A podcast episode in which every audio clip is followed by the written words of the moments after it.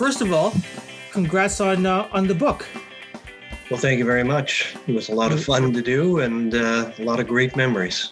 I, I can imagine. I wanted to ask you this because you've you've been in the sports journalism world uh, for a while, um, and I'm always I'm always surprised that, uh, especially 1972, still holds so much for so many people. Uh, and I'm curious if we're if we're seeing that memory of 1972 dwindle for some of the, I guess, younger demographic of, of sports fans or hockey fans, or is there still reverence for that team, even though so many people were not around? I think there's still reverence, but uh, you know, just giving age dynamic, uh, it's understandable that some of the luster would come off um, from the standpoint of you know, a lot of us are getting older. A lot of the players are moving on. Yeah, there's not as many people to be out there talking about the series and explain to those who weren't around or haven't taken the time to uh, to study it, to just the impact and the significance and the mag- magnitude of it from a hockey perspective, from a cultural perspective. Um, you know, it's just it touched on so many levels, and you know, as as things evolve, you get, you know, seventy two was to one generation, then all of a sudden eighty seven comes along, yeah, and that's to another generation, and twenty ten with Sid and the Golden Goal is to another generation. So we've been fortunate that we've had a lot of generational hockey moments, those where were you moments. Yeah. Uh, but 72 should always be special because it was the first and there'll never be another like it. Yeah. And there was also, you know, you talk about uh, the golden goal. Um, I was unfortunately not able, even though it's not too many years ago, was unable to watch that. Although my wife did and my family did because I was in the hospital under the knife doing getting uh, uh, my liver operated on.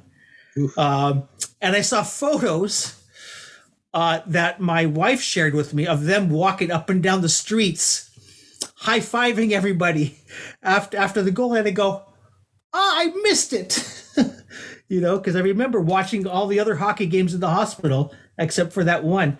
Um, but yeah, that's that's a memory that uh, I'll I'll have to remember, you know, through stories, uh, and maybe years from now somebody will write a book. Uh, another book about about that time. But 72 is also important because of the politics surrounding everything, right? The you know, you, you mentioned two other series. It didn't to me didn't seem to have that extra uh, something special, je, je ne sais quoi, uh, that 72 had. No, as I say, I mean, it was the first. It was the first time our best players played their best players. I mean, yeah. for years, uh, we'd always only been able to send our best amateur players over to world championships and Olympics to play, uh, you know, every, all the world. But the Soviets were dominating for years. They called themselves amateurs, but they weren't. They're all enlisted by and large in the army, and their their posting was to the hockey rink, and they trained year round, and uh, and they got results because of it. And there was great frustration on our end because of that. And they actually wanted this series too because they wanted to test themselves on another level and and show the world how good they were. But yeah, the politics of the day, you know, the Cold War was going on. It was. Uh, uh, you know, it was capitalism versus communism. Communism. Yeah. It was the the West versus the East. It was us versus them, and you know, we didn't know much about the Soviets back then. Us being just the ordinary person,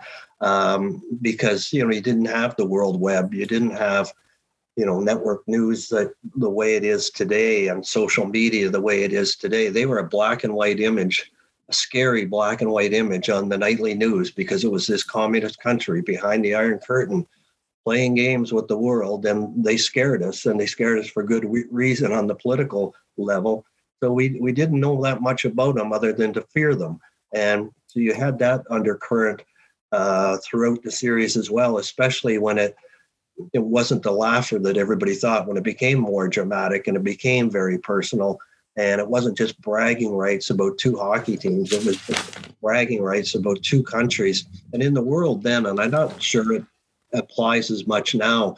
But back in the world then, especially because of that great divide between, you know, the Eastern Bloc countries and the, the communisms and all communism and all that, is when you had big events like a, an Olympics or a World Championships um, or this that you know if you could put an athlete out there and put them on a podium and put a gold medal around them while you're celebrating a great athlete, but it was countries viewed as that was a PR vehicle for them to tell yeah. the world, look, look how good we are. Our athletes are better. Our way of life is better. Our politics is better. All of that.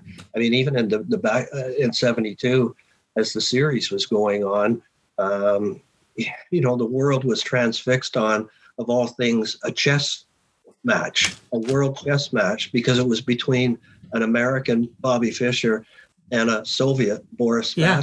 Two grandmasters. Who pays attention to chess other than people who are really involved in chess? But casual people were paying attention to the chess results every day or to the match results every day because it was us versus them. So that was the mindset of the day. And I don't know that you can necessarily reproduce that now.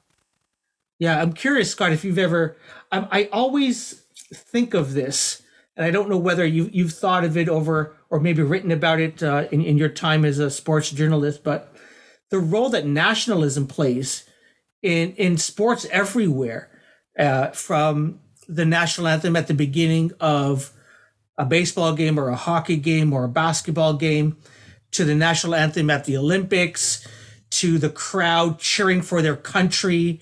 Um, you know, even if it's, for example, uh, an MMA bout between somebody from the US and somebody from Brazil, uh, cheering USA, USA. Uh, I'm, I'm, it's, it's fascinating that you talked about, you know, the, the chess tournament why do people why why do we wrap ourselves up in flags for all of these sporting competitions do you figure i guess it, you take pride in your country i mean if you're happy being living in canada you, you take yeah. pride in your country and you want it to be viewed as the best and i guess there is still when you put it that way still that similar type of sentiment that well, if we go and win the gold medal at the Olympics, we're showing the world how good Canada is, not yeah. just our hockey players, but our country. Yeah. Uh, so I guess that sentiment does still exist. I don't think it has quite the same uh, passion because of the politics of the day uh, and mm-hmm. what, what, we didn't know about other people back then. Uh, we know so much more now. But yeah, I mean, it, it's funny because you say it. I often say with the World Junior Tournament, uh, you know, Canadians get all excited over Christmas and the New Year's. Yeah. Massive television audiences and and all the rest of it. And yet once it stops, those same people wouldn't walk across the street to go into a junior rink to watch a game. They should. Oh, you're so they right. Wouldn't, they wouldn't do it. They don't do it. Yeah. And but you put that Canadian flag on the front of that sweater and then everything changes. So it's all our kids our kids versus your kids. Yeah, you're so true. That's so true. Um, I'm wondering, you, you, talked a little bit earlier about, you know, we thought it was going to be a cakewalk. Um, I'm wondering if we would remember 1972 differently if on either side it was a sweep. Would it have been as special to Canadians if if there was a sweep, or um, would it hold? Would it still be special if, for example, um, the Soviets uh, beat us in the tournament. And I say us, like I played. yeah, I don't think uh, I don't think Canadians would remember it quite as passionately as as we have over the years because nobody likes to remember losses. Yeah, uh, yeah. Especially in a series that you were expected to win and expected to win easily, handily. Um, so it wouldn't have quite the same impact. And you know, Ken Dryden talks about it in the book is that going into that series in the in the eyes of so many people, uh, not necessarily the players, but some, uh, but in the eyes of so many players, the series was supposed to be great because it was going to show off the greatness of the Canadian hockey players and how dominant they would be, could be, mm. and show the world that hockey is our game. And the Soviets are number two and a distant number two when the series is over. Well, obviously it didn't unfold that way, but it became great for other reasons because of the drama that was involved because of how the games themselves unfolded, because of the comeback, because of the, the Henderson goal, because of how the game has changed uh, forever because of that series. So it, it became great. It stayed great, but a different kind of great. And that's, uh, we remember for a lot of things that came out of that series and ultimately winning it is the, the one thing that makes sure it never goes away. Yeah, absolutely. Um, I I had thought I was doing a little bit of research uh, uh, while reading this book, and I thought because I know there was conversation about uh, Henderson going into the Hockey Hall of Fame. He's in a number of Hall of Fames. He's been uh, commemorated and remembered, um, but he's not in the Hockey Hall of Fame um, because of his sort of career rather than you know the moment. And many, many people don't know he didn't just score that one goal. It was wasn't it three games in a row that he scored um, the winning goal. Um, I know Henderson seems to at least publicly, you know, not really mind. But um, what are what are your thoughts around Paul Henderson being in the Hockey Hall of Fame? I think he should be in. Uh, I know, as you mentioned, people talk about the greater body of work and all that. I still think he was a very good NHL and WHA player. You don't get named to a roster uh, and play all eight games uh, in a series like that of that magnitude with the stars that were selected for that roster. You don't get there unless you're a really good player yourself. And yeah. then to perform the way he did on that stage with the emotions and the pressures that were involved uh, is just staggering. And to do it through injury to have a concussion in the fifth game and beg the coaches to let you go back in. And wow. then, as you mentioned, score three. You know, if they'd not blown the fifth game, uh, he would have scored the winning goal in the final four games, the game-winning goal. So, I mean, it was a staggering performance, and uh, uh, so I think he deserves to be in. And we've put some of the the Soviet players in, like Tretiak and Yakushev, and deservedly so. Yeah. Uh, but how do we measure their greatness when we only had limited series of them playing our best and you know when they played internationally we weren't sending our best for the longest while. And you know some of the other countries didn't measure up to what the ability of that team was um, and yet they're in. And you know i was always say and others say you know the guy who let in the three goals is in the hall of fame. The guy who scored them isn't. And uh, wow.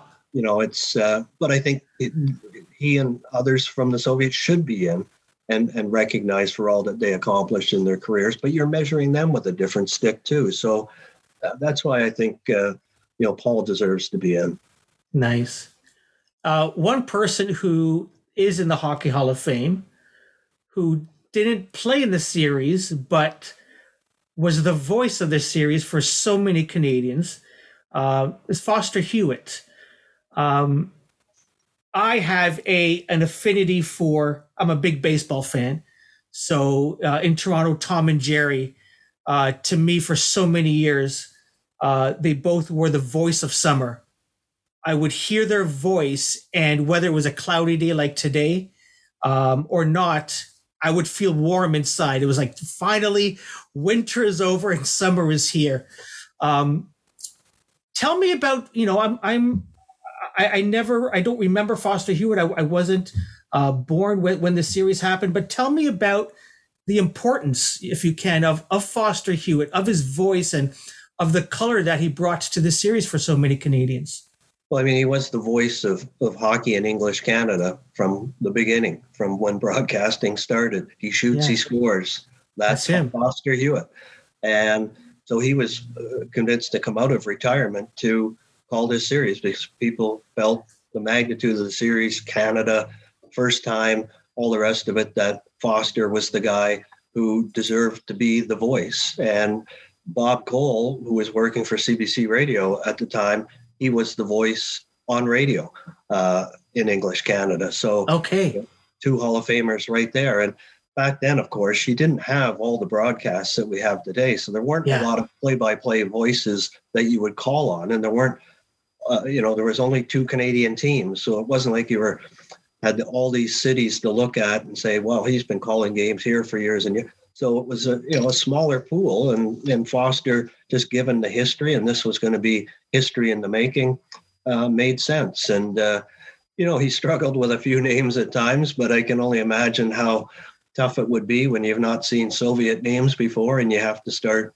uh, figuring it, figuring them out. And you didn't have names on the back in those days either. So, you know, it was a steep learning curve, and he wasn't a kid, but he he, he made a great call. He and Brian Conacher, who did the color, uh, they were outstanding to listen to, and Bob was great on the radio.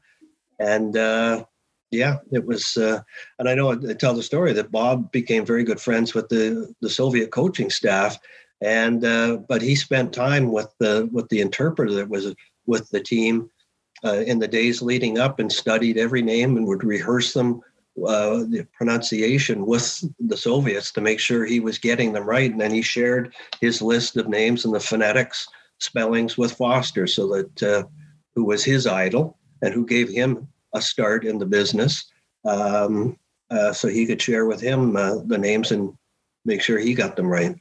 Yeah. What would the NHL look like today? Would it would it be the same? Would we have players from all over the world? Um, would we have you know the Russian superstars uh, that that we've seen over the number of years, um, or, or would it would would the NHL be a different league without 1972? What do you think? I think we probably would have, you know, the Europeans and the the Russians. Uh, it might have taken longer than it did for it to happen because of the exposure and the awareness that that that series created.